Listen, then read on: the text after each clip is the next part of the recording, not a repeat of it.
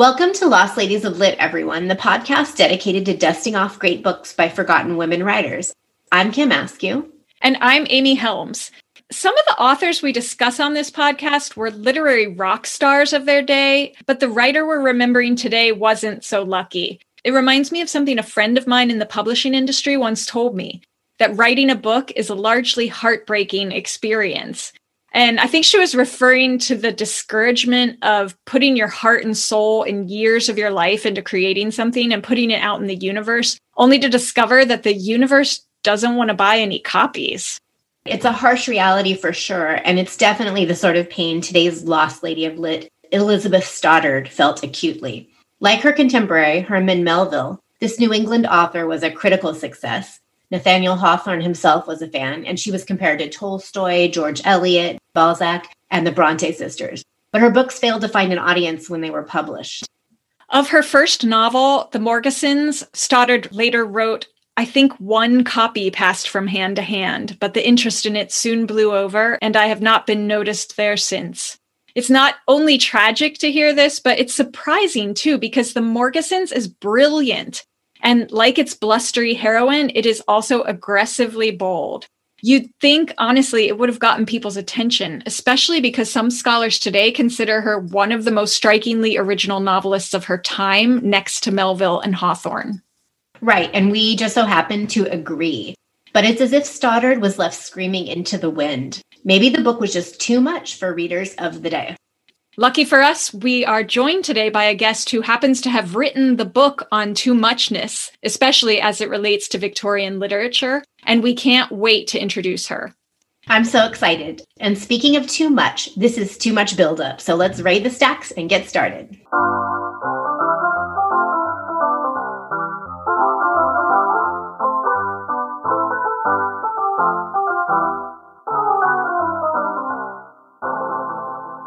Our guest today, Rachel Vorona Cote, is a frequent contributor to the New Republic, Longreads, Pitchfork, Rolling Stone, the Poetry Foundation, and Literary Hub, among many others. And she was also a contributor at Jezebel.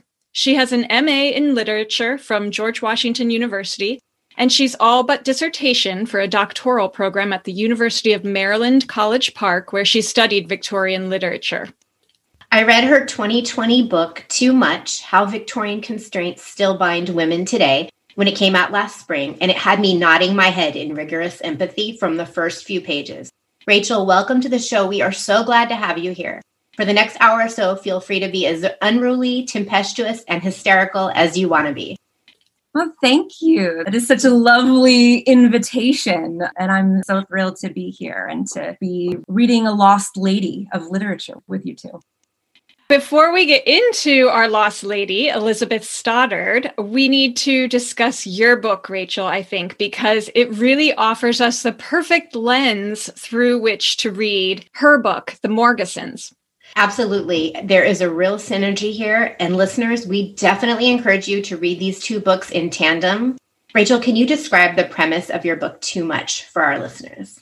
Sure. It's a work of nonfiction it's basically making the argument that there's a sort of fundamental excessiveness that is both attributed to women identifying persons and also kind of simultaneously become a form of stigma. So, because my background is in Victorian literature and in, in 19th century British literature, I sort of track the way that excess of all kinds or what I call too muchness. The way that we see this really intensify in, in the Victorian period, it, it does. It certainly does not begin in the Victorian period, but it takes a really interesting and pernicious form there. And so I think about that through Victorian literature and culture, but also weave in contemporary popular culture, contemporary lit, and then some of my own story, uh, my own identification as uh,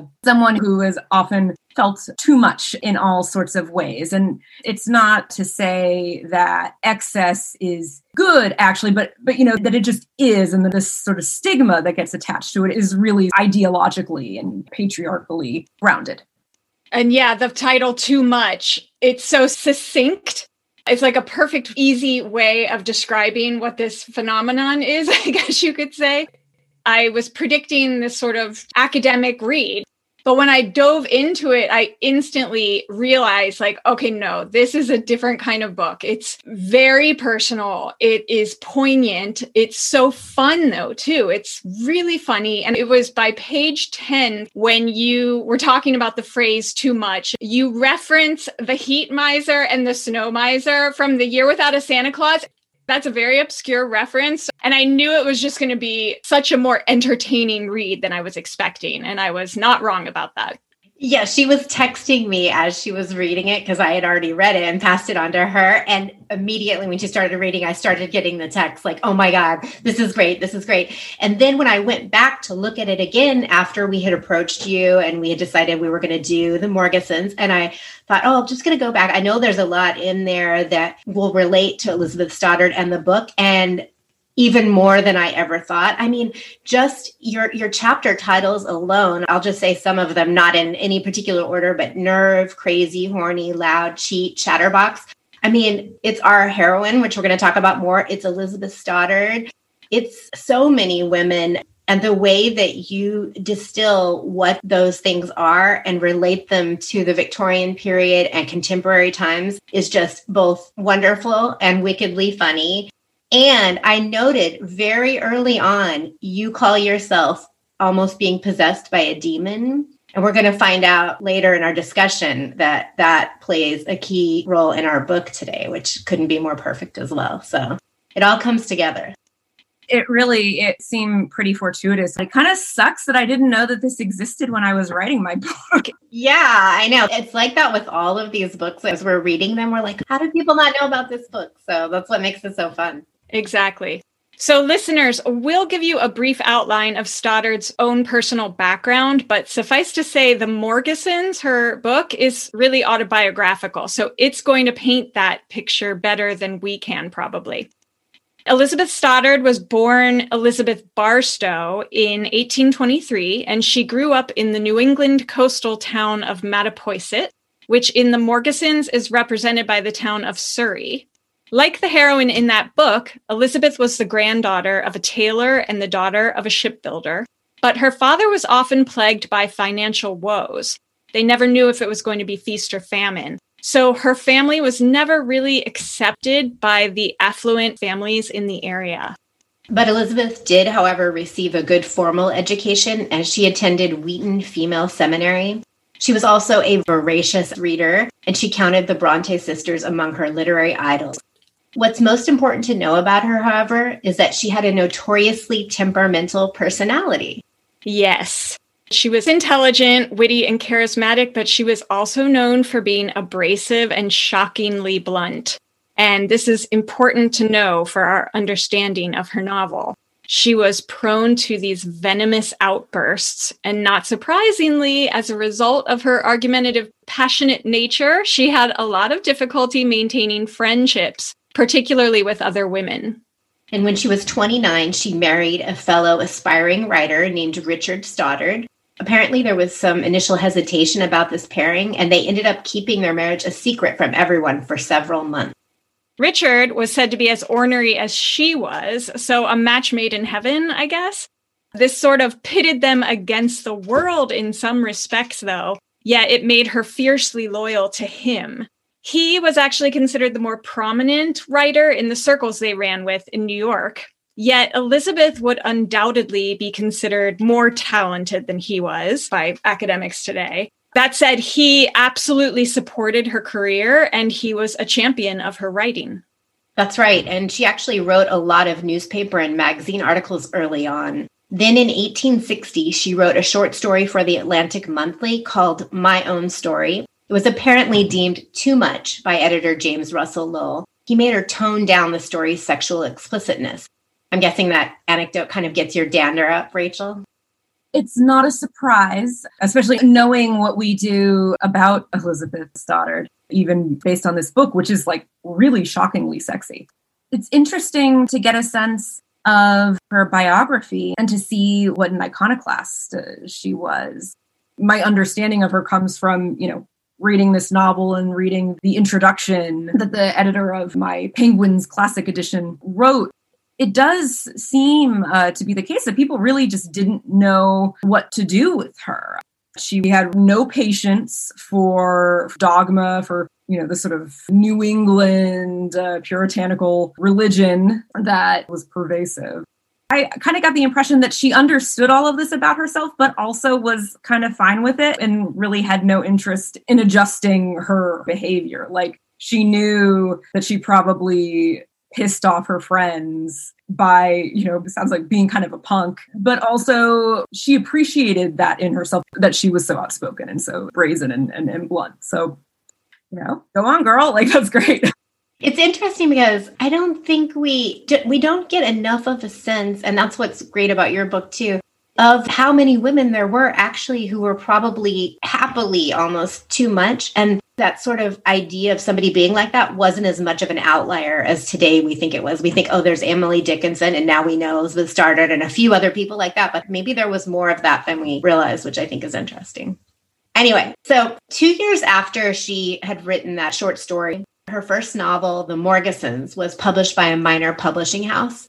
It's a Bildungsroman that portrays a quest for autonomy and sexual fulfillment in an incredibly restrained environment. It straddles the line between the Gothic romanticism of Hawthorne, Melville, and Edgar Allan Poe and the modern ironic realism of Henry James and George Eliot, which is why some scholars believe it may have landed in the literary dustbin, if you will. Yeah, so not only too much, but maybe too original also. Mm-hmm. What a bummer. And sadly, as if she didn't already have a lot working against her in terms of finding a foothold with this book, it happened to come out just 10 days after the Union Army's disastrous defeat at Bull Run during the Civil War. The country became fully distracted by that, which Elizabeth believed doomed the book to obscurity.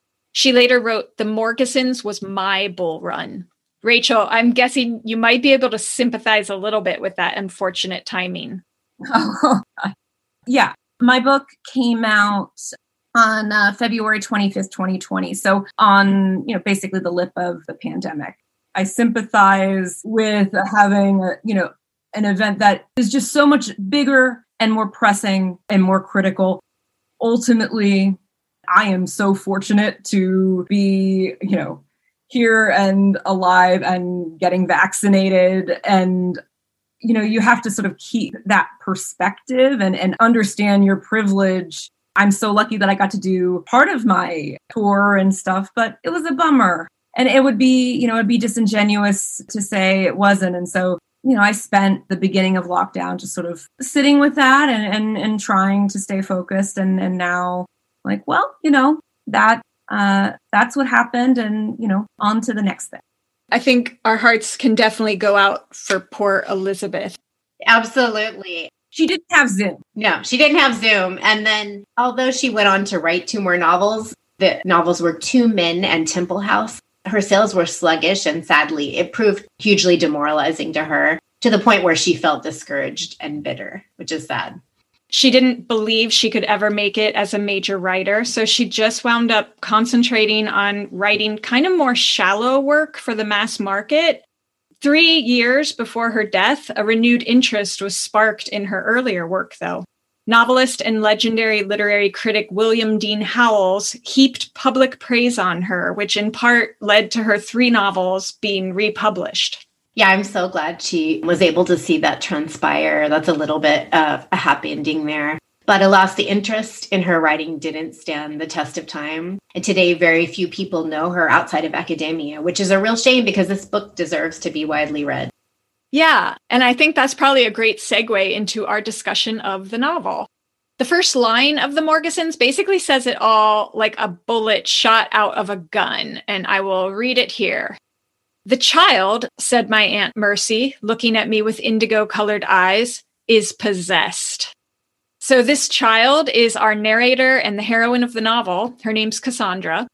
Rachel, can you tell our listeners more about Cassie and talk about the ways in which we can see immediately in these first few chapters that she is quote unquote too much?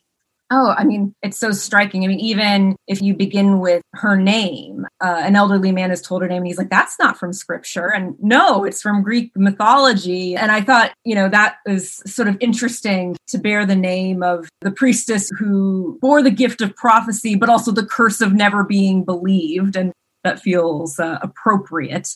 The idea of being possessed is interesting on a number of registers. Uh, it suggests off the bat that uh, she doesn't have any self control, that something is has sort of taken hold of her. And then that also, of course, connects to the idea of possession more broadly and, and the extent to which women were treated as possessions. And uh, one particular point in the novel when a man is really trying to possess her and her own relationship to this idea of possession, being possessed, and being able to, you know, agentially possess is, I think, right off the bat, something that, that we're sort of having introduced to us. But in this moment, immediately what we're getting the sense of is that she's a wild child. She kind of reminded me a little bit of like a 19th century Ramona Quimby.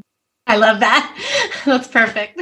She is described as having a zigzag part in her hair. You know, it's not straight down the line. Some of her behavior at school, there's a point where she finds a loose floorboard and she just begins creaking it with her foot over and over and over and she's making a commotion. She's that kid in the class. Uh, she decides to trample on the flower bed because she heard that the flowers grow better that way.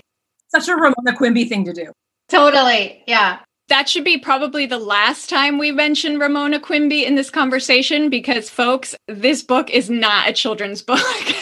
this book is super racy and uh, wow, it's it's shocking. Um, but that's just a little taste of what Cassandra is like as a child. Early on in the book, Cassandra has an understanding where she says, It was in my power to escape a moral penalty by willful ignorance, that I could continue the privilege of sinning with impunity. So basically, as a kid, she was choosing to play dumb when it comes to the commandments so that she wouldn't be expected to abide by them. And the local clergyman, her family, none of them know what to do with this girl. That just has to make you laugh. I mean, she's already so clever. I'd love to talk about Stoddard's writing style too for a minute. It's ironic, elliptical, it comes to a sudden halt at surprising times, and the dialogue often goes uncredited. You don't know who's saying what. It was ahead of its time, and it may be more familiar to readers of Henry James, for example, than Nathaniel Hawthorne, her contemporary. As with a Jamesian character, you don't always understand a character's motivation. And like you said, Kim, it slams on the brakes in the midst of the most turbulent scenes. There are these transitions between explosive and passive, and it feels like minor whiplash as you're reading it sometimes. Exactly. And it sounds a lot like what we know of Stoddard's own personality, right? It's like her personality is almost haunting the prose. Rachel, what did you think of Stoddard's writing style?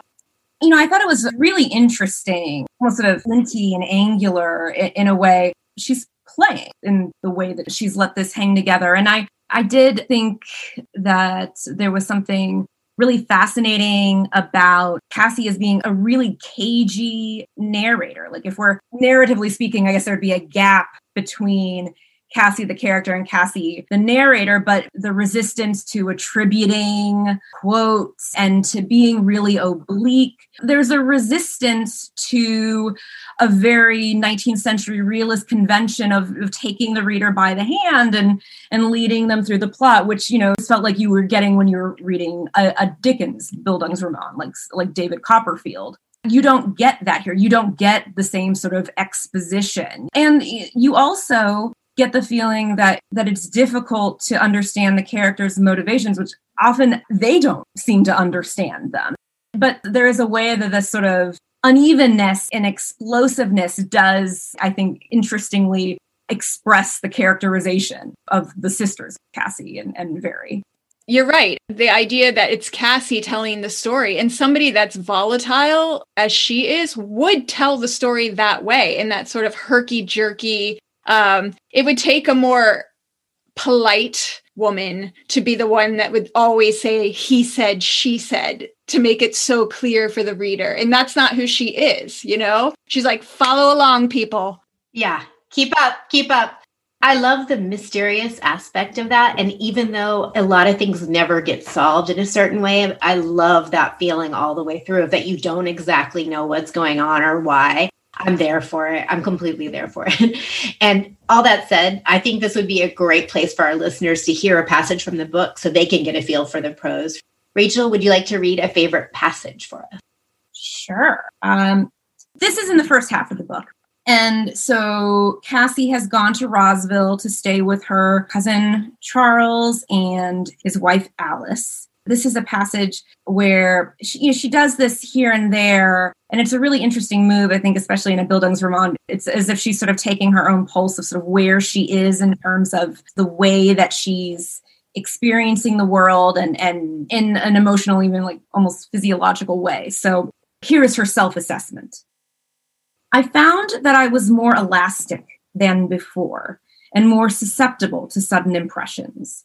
I was conscious of the ebb and flow of blood through my heart, felt it when it eddied up to my face and touched my brain with its flame colored wave. I loved life again. The stuff of which each day was woven was covered with an arabesque which suited my fancy. I missed nothing that the present unrolled for me but looked neither to the past nor to the future. In truth, there was little that was elevated in me. Could I have perceived it if there had been? Whichever way the circumstances of my life vacillated, I was not yet reached to the quick. Whether spiritual or material influences made sinuous the current of being, it still flowed toward an undiscovered ocean. And so, of course, we get one of the central motifs there of, of the novel, the ocean so much of this book is about her trying to find her identity and her sexuality, but it's about her identity. And I think there's a lot of scenes where she's looking in the mirror in this book. She's self analyzing and trying to figure it all out, as we said. She's contemplating her own sort of limitations, the, the limitations to her capacity for insight, to be able to make sense of the ways that she reacts to things, the ways that she feels about things. You know, we're getting a little bit of foreshadowing of the sexual stuff with flame colored wave. There's a, a little uh, hint of, of arousal but she's confused you know she's she's confused by herself she she recognizes that she's kind of living in the present and almost kind of in a feral way just sort of experiencing things without really fully sussing them out Okay, so Cassandra goes away to school. Then, when Cassandra is 18, she goes to live with a distant relative. It definitely is the beginning of a more exciting existence for her, and it reminds me a little bit of Jane Eyre. So, Charles is this dark, brooding type. He's passionate, he's aggressive, he's also very married. He was definitely giving off some Rochester vibes. And he had a weird fascination with her from the get go, which is why he's the one that asked her parents if she could come live with him. And uh, yeah, he just wanted to try to tame her, basically. Um, but there was a fiery passion between them for sure. Yeah, I super hated him. He was creepy. But she was not creeped out by him. Nope. Nope. You don't know what constitutes creepy, and you're 18 and you're super hot she's finally feeling something for someone. Yeah. He and Cassandra have this immediate sexual attraction to each other that appears to go unconsummated physically due to some melodramatic circumstances that happen. But Cassandra is very cool and blunt about her fascination with him, even with his wife, Alice, which is kind of amazing she has these conversations with the wife in the house where you're like, girl, you did not just say that to his wife, did you? Crazy. Like, and it goes back to she is just can't be reined in. No. She's too much for sure. Yet she and Alice, the wife, have a very peculiar bond also. Alice knows she's a threat and yet is somehow they have a sympathy or an understanding with each other. Yeah, it actually prompts Alice to ask her if she's mad, as in crazy. And Cassandra is called crazy, mad, and possessed throughout the entire novel. And Rachel, as I said earlier, you have a chapter called Crazy and Too Much. Can you talk about this and how it's manifested in Cassandra and how the men and women actually in the book react to her? First, I will say, I really hope that Alice had her own lover because Cassandra does not care. She does not care if people think that she's weird. I mean, we get the clearest sense with her back and forths with her bestie Ben. And I thought they had a really adorable friendship. And you don't often see a sort of platonic friendship like that actually in, in 19th century literature. He adores her, but kind of finds her to be a little a little off the rails. We know that Cassie's mother doesn't exactly know what to do with her, even though we get the sense that maybe there there's some affinity there.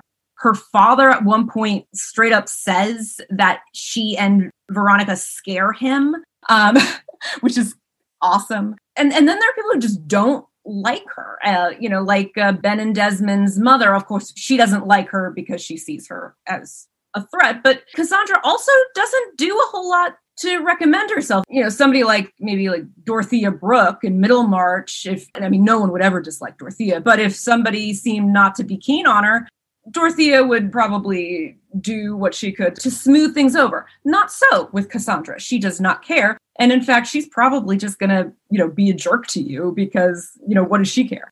You get the sense that everybody thinks that she's gorgeous, but unpredictable. And Cassandra's just really not fazed by it.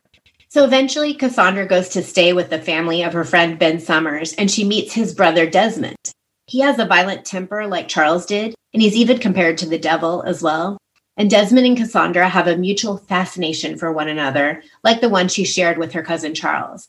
So, Rachel, in Too Much, your book, you also talk about how the Victorians, contrary to popular belief, were really obsessed with sex and sexually deviant women.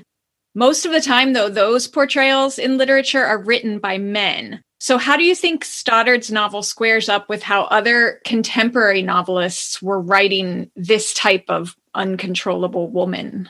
This was pretty wild. You know, I thought what was wildest about it to me was just how unrepentantly pissy and aggressive Cassie is. It's interesting because I mean, you have somebody like Christina Rossetti who wrote a poem like Goblin Market that I don't know that she was writing it to be uh, explicitly sexual, but it absolutely at the end in, involves sisters licking juice off of each other. It's very fleshy. I think it was pretty pointedly sexual. Yeah, I think so too. There was a lot of wild stuff out there. Catherine Earnshaw in Wuthering Heights is just, I mean, she's a complete wild woman, just nasty to the to the core. So we see a lot of that, but this still felt sort of singular to me because Cassie, I mean, she's funny, but she's not charming, really. And she's really just pugnacious in a way that I'm not used to in a book like this. I mean, even Jane Eyre, who acts out in school and, and talks back, doesn't just straight up smack one of her classmates and then tell her teacher like you're a bad woman like the level of audacity i thought was was really uh was really delightfully at like 11 yeah Cassandra and Veronica are modeled on Elizabeth and her sister. Their relationship is a really interesting aspect of the book. It reminded me, Amy, of the Sisters in the Green Parrot by Marta Bibesco from a few episodes ago. Yeah, I was getting major green parrot vibes. And in fact, when I was looking over my notes for this episode, one of my notes was just, this is exactly like the green parrot. Even the way that it was written, the sort of poetic style in some places, uh, reminded me of Marta Bibesco And you would love that book too if you haven't read it, Rachel. Highly recommend that one. But yeah, getting back to the sisters, Cassie and Very, short for Veronica, they are almost like a too much version of sisterhood. Typically, we think of the sisterly relationship as potentially being volatile, but they have a love hate dynamic that is very intense and confusing. It reminded me a lot of your chapter, Rachel, on female companionship and this notion of we are the same person. The sisters have a hard time understanding each other, but they love each other deeply. And you remark at the start of your chapter, Rachel, I am the composite of the women I have loved. So, what are your thoughts on this relationship in the book?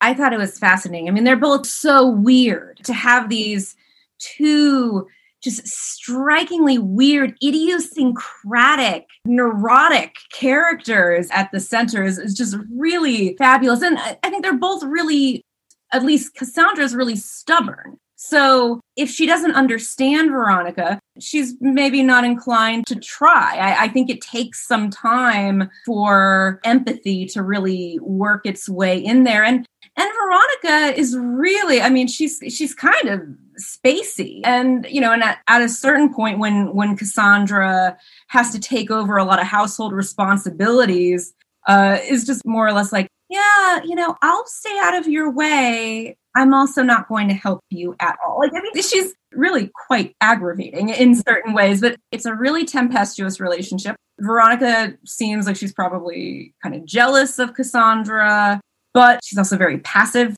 You know, she's not trying to get a job, she's not trying to go to college or anything like that. She more or less can just sort of be an eccentric at home. Whereas I think it's a little bit more complicated for Cassie, who who does want all of these different experiences. But they're also, you know, they're also really protective of each other. They have that one also completely wild housekeeper who at one mm-hmm. point accuses them of of not loving each other, at which point Veronica is like, What the hell did you say? Like, it just completely loses it at her. So, much like any relationship that we're not a part of, we can't fully understand their dynamic because the only two people who ever really understand a dynamic are the people who who share it and also they probably don't even understand it fully Lots of button pushing. Yes. she's kind of the contrast of Cassie in that she's kind of painted as pure and virginal, and she's got actually a picture of Saint Cecilia that hangs on her bedroom wall. And Saint Cecilia was somebody that had made a, a, pact with an angel that would allow her to preserve her virginity. So, yeah, they're kind of opposites, a definite push pull that is really fascinating.